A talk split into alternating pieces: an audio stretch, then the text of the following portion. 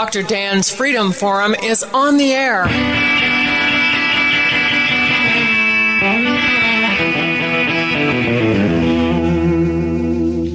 Never send to know for whom the bell tolls. It tolls for thee. Dr. Dan's Freedom Forum is a call to arms for those American patriots who, in the tradition of our founding fathers, will stand up now to defend the Constitution and the liberties that it guarantees to each citizen, to each of us. That is our mission, to explain in a clear and concise manner the direct effect of each issue on the individual, on you personally, not some anonymous being in a distant place, and to define in no uncertain terms the consequences of inaction. Let the battle begin. Welcome to Dr. Dan's Freedom Forum. This is Dr. Dan. Freedom Forum Radio is for you, faithful listeners, no matter who you voted for or what political party you belong to. Dr. Dan's Freedom Forum is not about politics. It's about principle. It's not about candidates. It's about conscience and the Constitution. Like the name implies, this is a program about freedom, individual freedom, your freedom, where it comes from, what it means to you, and most importantly, how to hang on to it. You are listening to Dr. Dan's Freedom Forum. This is part 2 of this very special interview with Michael Howe.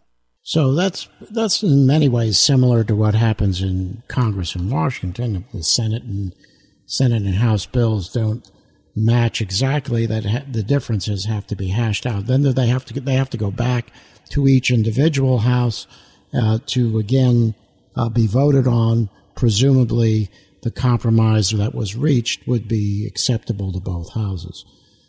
I'm sure that doesn't always happen, though, does it? That's true. They may fail to do that, and then the bill would fail to pass. But once it's enrolled, the presiding officers of each chamber must sign it, and then it's said to be ratified. That means it can then go to the governor to be signed into law. But see, then you still haven't gotten a law until the governor actually signs it, which the governor can veto it. But under the North Carolina law, if the General Assembly is still in session and the governor receives it, he or she has 10 days to sign it. If he does not sign it, it becomes law on its own. But if the session has adjourned when the governor receives it, then he or she has 30 days to act on it, so a little bit longer. If the bill is vetoed, then the governor is required to reconvene the assembly unless a majority of both houses say that it won't be necessary. And it takes a 3/5 vote of members present in both houses to override a veto. I think that's interesting. Whenever you see 3/5 of members present, you know, that to me is a huge opportunity for shenanigans. Well, yes, but it's also an opportunity perhaps to get a bill passed that you might not be able to get if everyone was present. It just depends on which side of the aisle you're on. Well, I certainly can see that, but, you know, I guess you'd have to say, or I would certainly say that if you sneak a bill through with just barely a quorum there, and what is a quorum, by the way? I'm not sure, Dr. Dan. Well, I'm sure it's not 100%. So if you could actually be in legal session with less than all the members present, and you could sneak a bill through, I mean, that's what happened with the Federal Reserve Act in 1913. So it kind of really says we're playing fast and loose with the process to be able to do that. But nevertheless, I think you've given us a really good explanation of how the sausage is made. And I'm sure that in most states that there are very similar processes that the government has to go through. It strikes me, though, the committees that's an area where politics can be played in a very vicious and meaningful way, wouldn't you say? Oh, absolutely. I mean, I agree. If you override a veto with a relatively small number of the General Assembly, it's less representative of the people. That is certainly true. So let's get down to the meat and the heart of this discussion here. And let's talk about legislation related to firearms in North Carolina, since that's what you're familiar with. And by the way, I would like you to give a plug to your service, because you provide a very useful and very important service. Is you provide this information to a lot of people on a mailing list so that people are aware on a regular basis of what's going on in Raleigh. So how do people sign up for that notification? Well, I don't maintain a website. I simply, as you say, keep a list of those who have requested to receive the information. And if they simply email me and in the body of the message say, add me, I would certainly add them to the email, the legislative update that I produce. And that's OspreyGrad2002@gmail.com. I'm going to repeat that. That's Osprey, O-S-P-R-E-Y, Grad, G-R-A-D, 2002 at gmail.com. So if you write to Michael Howe and ask to be added to the email list, then you will get regular notifications about what bills, specifically gun-related bills or Second Amendment bills, that are going through the North Carolina legislature, what bills are going through and what their status is.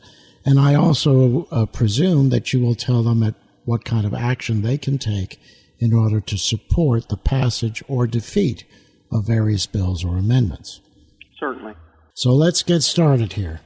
Let's try to take up some of the previous significant firearms legislation that's not necessarily current in session, but in the recent session. And I will preface this by saying that in North Carolina, for 134 years, the legislature was controlled by the Democrats. That was since Reconstruction. And it was not until 2010 that the Republican Party gained control of both houses for the first time in 134 years. And so that is a very important point, because for all those 134 years, we really were at the mercy of what the Democrat Party wanted to do. So now, for the first time, starting in 2010, we actually had an opportunity to pass legislation that supports the Constitution, the states' rights, the 10th Amendment, 9th Amendment, and all the other things that we have come to love and appreciate as citizens of the state of North Carolina and subsequently of America, the United States of America. So let's talk about some of the previous significant firearm legislations that has occurred in North Carolina. Well, Dr. Dan, if we go back a couple of years to 2011, that was when the legislature passed the Castle Doctrine under HB, that was House Bill 650. And a number of states already had the Castle Doctrine, so it was not unique. But what was so special about it is it enhanced the ability of an individual to defend themselves with a firearm, the concept being castle, or your home is your castle, and if someone was to break into your house, originally they had to pose a physical threat to you, an imminent threat, before you could use lethal force to actually defend yourself. Under the Castle Doctrine, it makes it much easier and defensible to use lethal force if someone breaks into your home, but it extends that coverage to your automobile. And if you're somewhere that you have the right to be, such as if you're staying in a hotel, or you may be camping in a tent out at a park someplace, those become your domicile at that point, and the Castle Doctrine allows you to use lethal force to defend yourself. So that was something that that we had not had in Carolina before, and it's vastly improved the ability for people to defend themselves.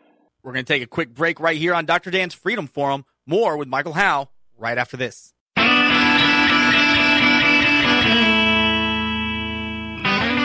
So tell me, what kind of under the Castle Doctrine, obviously if you feel there's a threat to you from a physical point of view, there's no question you could use lethal force. And I understand, like you said, the Castle Doctrine extends your domicile to a variety of places where you may be staying, although it's not your physical house itself. But what additional protections does that give the citizens of North Carolina?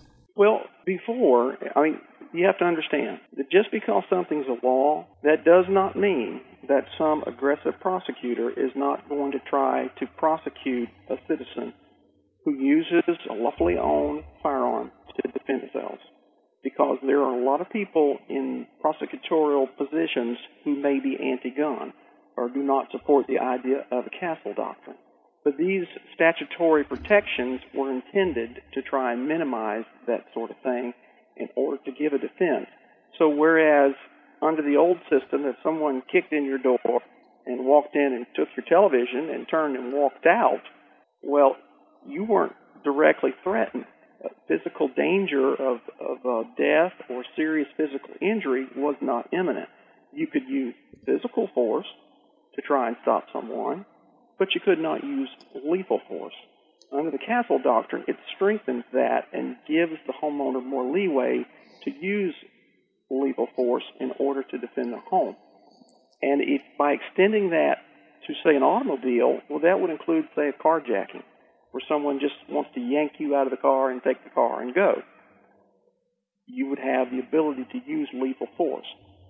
And I think that gun owners need to also bear in mind that just because you may have the right to use lethal force to defend yourself, it isn't always necessarily a good idea to just fire a firearm if it isn't necessary, because you're probably going to go through a lot of upheaval to defend yourself, depending on the district that you're living in at the time.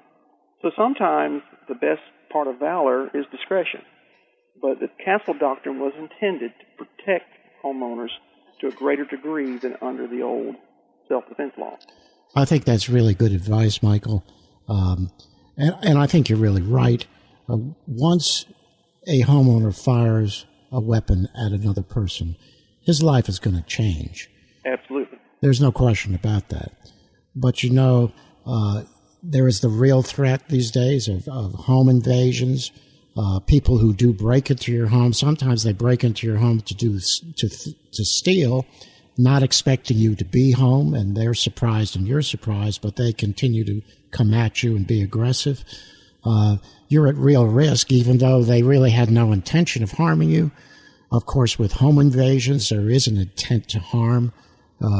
Otherwise, they wouldn't be coming in when they know that you're physically there.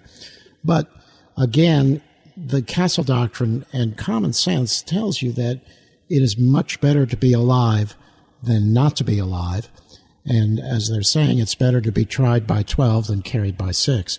So if you are really under that kind of threat, you need to protect yourself. You need to stay alive and protect yourself and your family from physical harm that could really make the rest of your life a very difficult prospect if you are severely injured and no longer can live a normal life. But you're right, if someone is just coming in the house to steal your TV and sees you there and turns around and starts running out, well, it certainly would not be a smart thing to shoot him in the back as he's running out the door.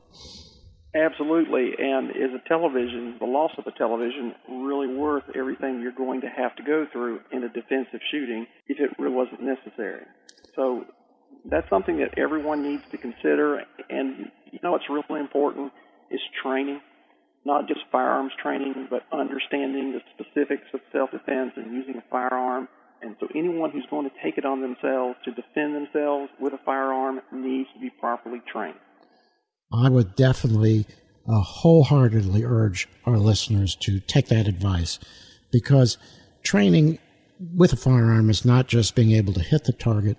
It involves knowing when to use a firearm, when it is justified, and that's the kind of training that you must have in order to be safe personally and also to remain out of legal difficulties. So, Michael, I have absolutely no argument whatsoever. That is excellent advice, and thank you for bringing that to our attention. So anything else about the Castle Doctrine that we should know? No, but I would like to mention one other piece that came up in 2012 during the short session last year that was the result of a federal lawsuit that was brought by a plaintiff named Bateman against the state in a federal case known as Bateman v. Purdue, Purdue being the former governor Beverly Purdue, in which he argued that at that time the prohibition against being able to transport firearms and ammunition during declared states of emergency was unconstitutional. And the court found for the plaintiff, if you, under the Second Amendment, can keep arms, but then under certain conditions can't bear arms, and it's a simple state of emergency that doesn't involve some upheaval or martial law, for example, then that was a violation of the Constitution. And the state had to modify its Emergency Management Act to reflect that. A good example is a hurricane that comes through, but it only affects the coastal counties. A statewide declaration of a state of emergency would then affect central and western North Carolina that may have absolutely no fallout, but under the old law, you would not be able to transport weapons or ammunition. So, and that's at a time, even if you're in an area like a storm area, power lines down, no electricity, no cell towers. There may be looting, roads out, bridges out. That would be the time that you would be most on your own and perhaps not able to get assistance from emergency services. So it made absolutely no sense to prevent people from being able to lawfully carry firearms during this time. So to be clear, and I was obviously also aware of this, and that act was an act of stupidity. How could any government want to disarm its citizens when they need their own personal protection the most? Well, that is not just unfair. It goes way beyond unfair. People have the right to live. They have the right to remain alive. They have the right to do whatever they need to do, not to the detriment of others who are innocent, but if people are about to put them in harm's way, they certainly have the right to remain alive and to do what's necessary to remain alive. So what this basically does is, no matter what the state of North Carolina does, they can declare whatever they want in terms of emergency, but that does not mean that the police can just go knock on your door, take all your firearms away just because a hurricane came through or whatever. Correct. Well, that's good. And that was HB 843, and that is a law. Is that correct? Yes, sir. That was signed into law last year. Well, thank God for that. So let's go on to some of the current gun legislation that we're dealing with at this point. What's going on currently with pro and anti-gun legislation in Raleigh? Well, if we look first at pro-gun rights bills, there are actually some that have actually passed one house of the Assembly, and that is the House of Representatives. And what is probably the most watched at this point, the most significant because it contains the most pro-gun rights provisions, is House Bill 937. That's sponsored by Representatives Schaefer, Burr, Faircloth, and Cleveland, and it actually has 24 co-sponsors. It passed the House May 7th. I might add that Representative West in House District 120, he represents Cherokee, Clay, Graham, and Macon counties in Western Carolina, voted in favor of 937. But Representative Queen, who represents Haywood, Jackson, and Swain counties, voted against it. It's currently in the Senate Rules Committee awaiting a hearing. Now, the main provisions, it would make it a criminal offense, actually a Class 2 misdemeanor, to have firearms unsecured and unsupervised in a home that you had children under age 12. So if you're under age 12, if you weren't in possession of that weapon, it would have to be secured in some fashion so that it could not fire. But a concealed handgun permit holder would be able to have a handgun in a locked vehicle while parked in a state government parking lot or on a college campus parking lot. Currently, you can't carry any firearm onto educational property. Also, concealed handgun permit holders would be able to carry into restaurants which serve alcohol. Still could not consume alcohol, but you could have the concealed weapon. And in assemblies that charge admission, for example, a theater. Right now, if you go into a theater in North Carolina, you cannot carry a concealed weapon. But we saw in Aurora, Colorado, that that was the very place where a gunman attempted to commit mass murder. So this would correct that for North Carolina. And that concludes another episode of Dr. Dan's Freedom Forum. Join the battle on our website, www.drdansfreedomforum.com. The right to own private property that cannot be arbitrarily confiscated by the government is the moral right and constitutional basis for individual freedom. And people, I just love to hear that old man sing.